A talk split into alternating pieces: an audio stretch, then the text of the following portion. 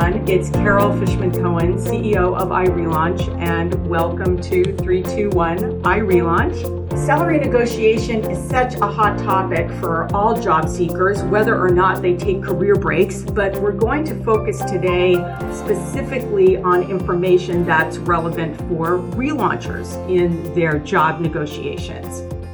Our guest today is Katie Donovan founder of EqualPayNegotiations.com. Katie consults to employees, job candidates, employers, and policymakers in her dedication to achieving equal pay.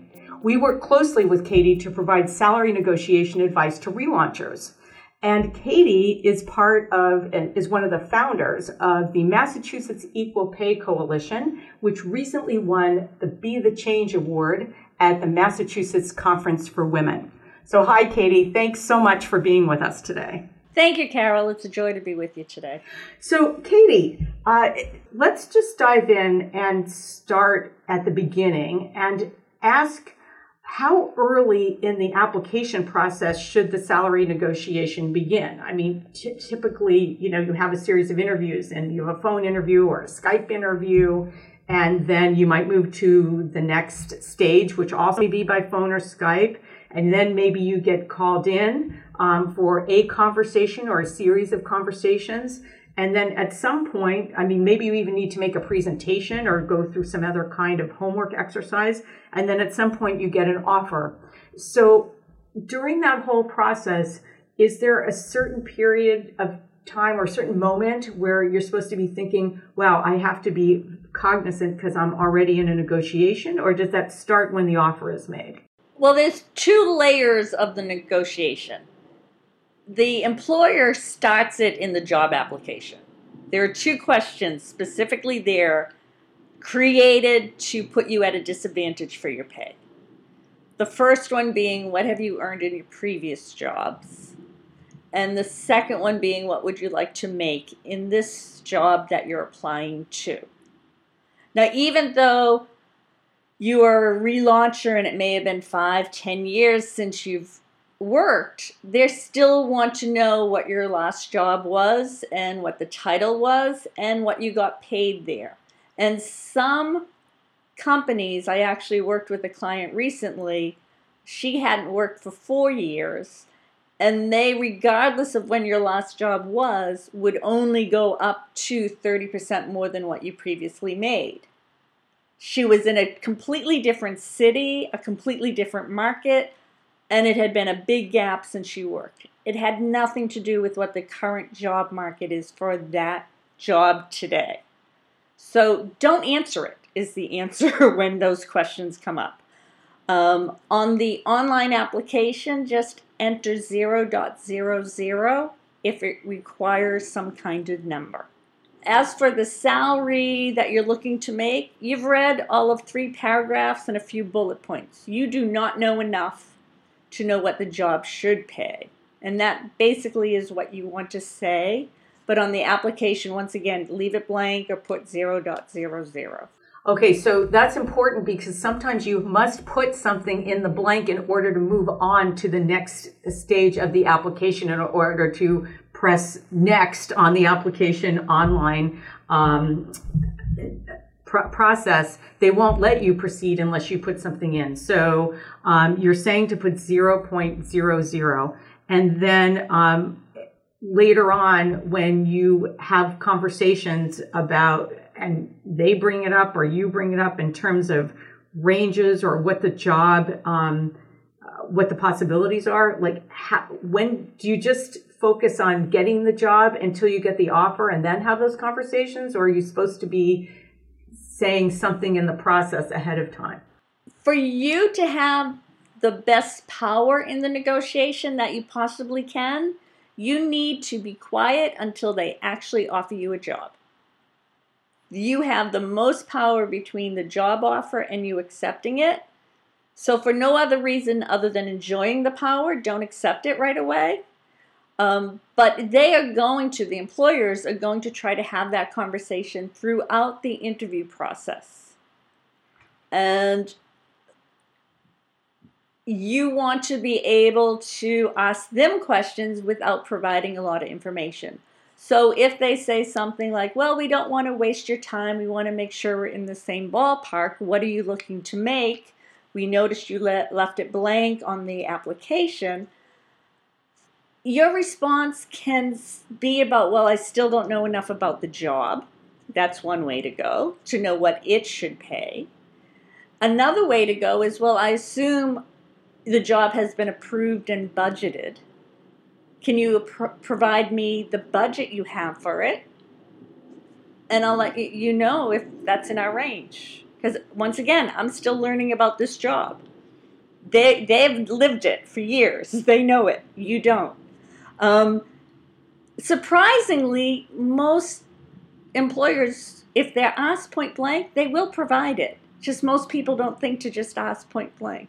Because there's always that advice, you know, don't be the first one to offer a number. So are they going to try to um, sort of play that game with you in terms of they want you to offer a number first versus um, them offering a number? Or you think asking this question usually elicits some kind of response? They will try to play the game. It, it, it's a tactic that is very basic in the world of negotiation. So most do try to play it. Um, you will find the more aggressive the internal HR recruiter is about responding to you, most likely they're getting a bonus based on how underpaid you are. So if they have the job pays up to 100,000 and they think they can get you for 80,000, the recruiter is getting some kind of percentage bonus on that 20,000 that's not used. Um, so they'll be overly aggressive, and you can tell that. So if that's the case, go ask the hiring manager. Don't fight that fight. Um, but every other time, people will just share it because they have no personal skin in the game. What percentage of the situations are where you think the um, person negotiating actually stands to benefit financially if they get you to agree to a lower salary? I, that, I haven't really heard about that. I haven't seen any data specifically on that. It is definitely um, a, a, fairly common practice. I would say over 30%, could be as high as 50. Okay, that's interesting. So let's go back uh, to the situation where, you know, relaunchers might be out of the workforce way longer than four years. It could be between five to 10 years or even longer than that.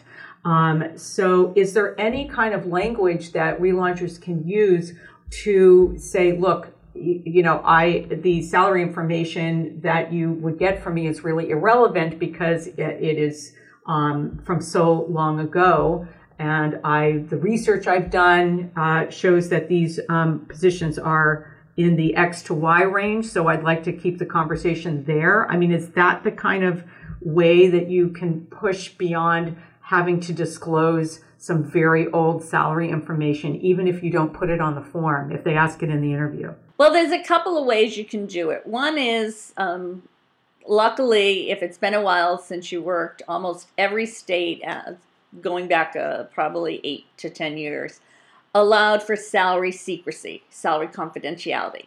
So you can say, I'm sorry, I was employed where they had salary confidentiality. I cannot share that with you. How can anyone ding you for actually honoring an agreement? Now, whether or not you're playing the game and you actually didn't have one, who knows? That's for you to decide.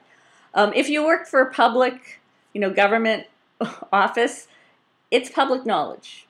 It's out there. If someone really wanted to dig, they could go find what you made in 2004 at whatever government agency. So in that case, you can say, hey, I can share it with you, but I'm not sure how relevant it would be because one, the market's completely different. Two, you may be switching industries. I mean, there, there's a million different reasons. Pick one and just say, it's not relevant. I don't understand why it would be helpful to you. Can you explain that to me? Ask, instead of just putting the stance of it's not relevant, by then following with a question, it actually makes it a little more of a consultative kind of conversation so you won't feel as combative because the idea is not to be combative that's the total opposite of what we're going for Can you dive into that a little more? Uh, because it, it stresses me even thinking about having to have one of these conversations, um, especially uh, with the prospect of it being combative while I'm in a conversation for a job that I might want very much. So, how do you uh, change the tone or make the tone of the conversation to be consultative, um, keeping in mind that uh, you know I might I might really really want this job. Uh, so, how do you balance those? There's a couple of things. First, remember you're still interviewing them as much as they are interviewing you. So even though on the three paragraphs, and maybe a friend used to work for them at some point in time, you have an inkling you'd like to work for them, but it's still like the first date. You may really think the other person is sexy and cute and makes good money and, and has the same kind of values as you, but you don't know for sure yet. So you're not going to say, Should we get married today? You wait and get to know each other. So even though you think you want that job, don't assume this is the job you want until you find out it would actually pay you appropriately. Because to me, that is one of the three primary things a job should do pay you appropriately. And if that answer is never going to be correct, yes, I'm going to be paid appropriately, then you don't want that job. Think of it as saving yourself from a divorce, finding out that, oh gosh, he does that. We don't have the same values. Finding it out sooner during the interview is very important. So give yourself the freedom to say, This looks good, but I need to still dig. And until it answers yes on is it something that's engaging? Do I feel like I can do it? And it pays appropriately, then I'll jump in and say I want it. And the negotiation isn't about beating them, but finding out whether or not it pays appropriately. To me, that's truly what the negotiation is. It's giving you all the information that you have the best offer on the table, and now it's totally in your power to say yes or no. So the negotiation itself, you may not move another penny up, and that's fine. But now you know there's no more pennies coming, and this is truly the offer I need to decide on. And I want to add um, some of this is also where you are in the process because there are some situations um, where we advise relaunchers to take a temp job or some kind of a special project or a contract role to get in the door so the employer can see uh, uh, a work sample from you and then the more longer term permanent role can uh, flow from from that initial experience. And uh, I wanted just to talk to you also about the um, formal reentry internship programs that we're seeing and that we at iRelaunch are working hard to um, make happen across a whole range of industry sectors. Uh, but moving from a situation where you're in a temporary you're a temporary hire. You're an intern, you're doing a consulting project, something special, or you're in a temp job to a permanent role. Can you talk a little bit about that transition and any specific advice about how to handle uh, negotiations while you're making that temp to perm kind of transition? In the same manner, whether the job is permanent and even a permanent job, most of us are employees at will, and any day can walk in and it's no longer there. So, um, so permanent can be defined differently. But if it's an internship, a returnship, a consulting gig, or a one-time project, even their first offer for those short-term things should be negotiated. One, it gives you practice, which is very important because this is just like any other new skill you're not very good the first time, but just the sheer fact that you're doing it is better than not doing it. And you get better and more comfortable the more you do it. The second part of it is even in internships, believe me, there are many different layers of pay. And the person who negotiated it is making more than you doing the same exact internship. So if you start underpaid in the internship, it's going to be even that much harder to make the appropriate pay as a full time employee. Interesting. And you, I remember at uh, one of our iRelaunch Return to Work conferences, we had a panel of uh, interns who had then transitioned into long-term hires after their internships. And one of them made a point of saying that the internship itself helped her build her confidence and uh, prove to herself as well as the employer that her work quality um, was was excellent, and she felt more empowered in the salary negotiations for the long term role as a result of that. Absolutely. The more comfortable any of us are in anything, the more we can understand that we should get paid appropriately. I'm kind of pushing that a little sooner, especially for someone relaunching into the work world where it's been a gap and gee, they didn't use that kind of social media marketing when I was working or whatever it might be. Um, the sheer fact that you're good enough to get the job, whether it's a full time job, a part time thing, a, a short gig thing, if you're good enough to get it, know that that's reason enough to be empowered enough to get paid appropriately. If you're good enough to get it, you're good enough to get it paid appropriately. And believe me, that first offer is not the best they can pay you. I'm Carol Fishman Cohen, CEO of iRelaunch, speaking with Katie Donovan, founder of Equal Pay Negotiations, about negotiation strategies for relaunchers. Now, I want to um, go into a slightly different area of the negotiation, and that is um, that the negotiation and compensation is sometimes a lot more than just the salary um, the uh, benefits around schedule or insurance or retirement or parking or uh, I'm, I'm sure there are things I'm not thinking about. Um, how do you look at that um, and what do you remind people to think about in terms of the entire offer and how does that play into the negotiation conversations? So, excellent point. It is not just about your base pay, it's a much bigger puzzle. And think of it as a puzzle. You want to put all of the pieces on the top of the table so you can start moving them around to make one perfect picture for both you and the employer. It may not be exactly what you think it's going to be from the start because you want three weeks vacation and $10,000 more, but they can give you four weeks vacation and $7,000 more. Maybe that's a win for both of you. You have to, though, throw it all on the table so both of you can play around. So, other things that I would add to the list you mentioned signing bonus. Absolutely say the words, I'm surprised there is no signing bonus. You never know. Even if it's a $1,000, there could be some extra money there. Um, health care.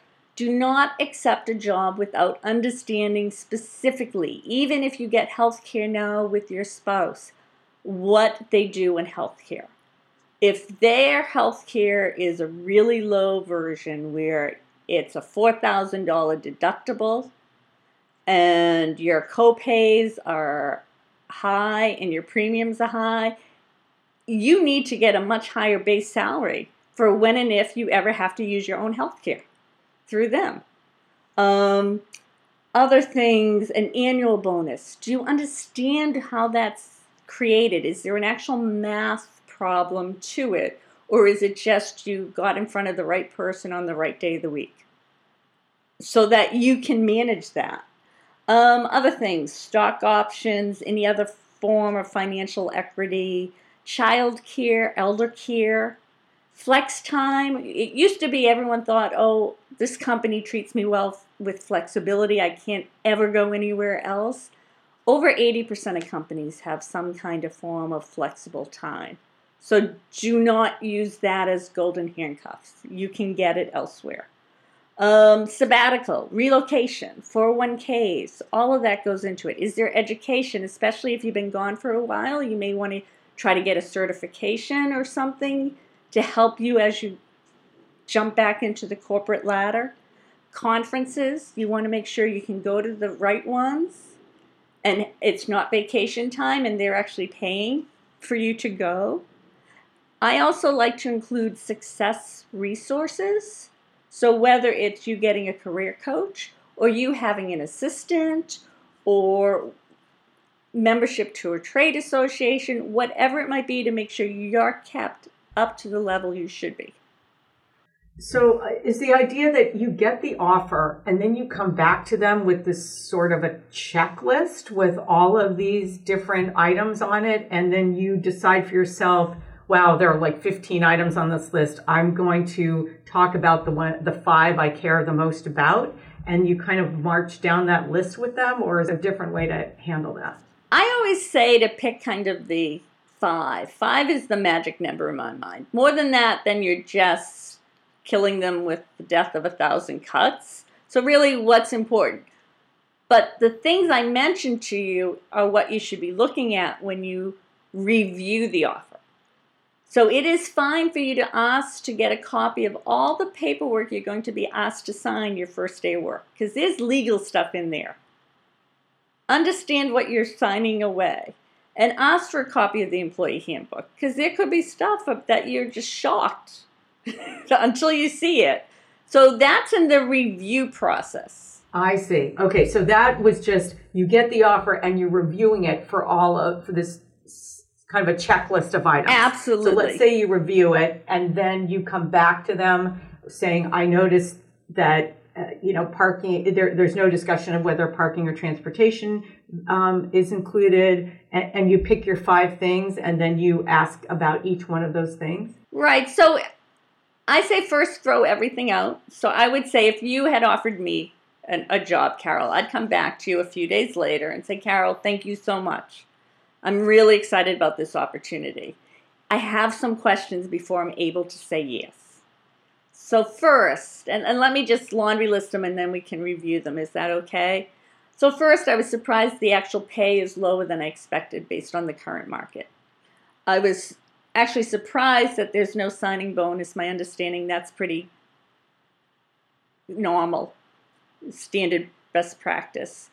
Um, parking, there's no mention. I just want a clarification on if there's any parking offered for free or where I would even go for that. Vacation, um, I see that it's two weeks. At this level of a job, I, I don't know anyone not getting at least four weeks at this level. And finally, I, I don't know if I understand the 401k matching. Can you explain that more? Notice nowhere in here did I say the word no, as if I can't accept this piece of junk you just threw in front of me. Um, I never said a number for what I'm looking to earn or make or anything there. It's basically, I'm just putting my questions in their lap for them to now convince me it's a good offer or for them to realize they're going to counteroffer. Okay, and what happens if you have health coverage through a spouse or partner and you don't really need that health coverage? Is it a good idea to come out early and say, you know, I noticed that this the, this health plan is, is part of the package. It's, I'm actually already covered um, through my partner. Uh, is is there an opportunity for there to be a, an increase on the salary part um, because I don't need the health care? Or how, like, what words exactly would you say if you were asking those questions? Pretend you're, you, we're role playing just like you did before. Okay, before I get to the role play, think of the health insurance as the trade in car. If you've ever heard the practice of negotiate your new car and then say, oh, by the way, I really do have a trade in, that's what you want to do with your health insurance. Do not bring that up until you get any other counters from the employer.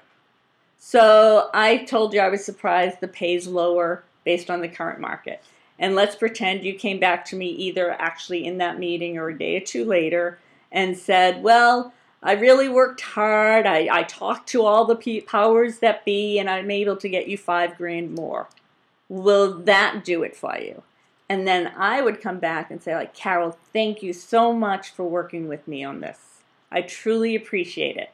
I'm glad we made some progress.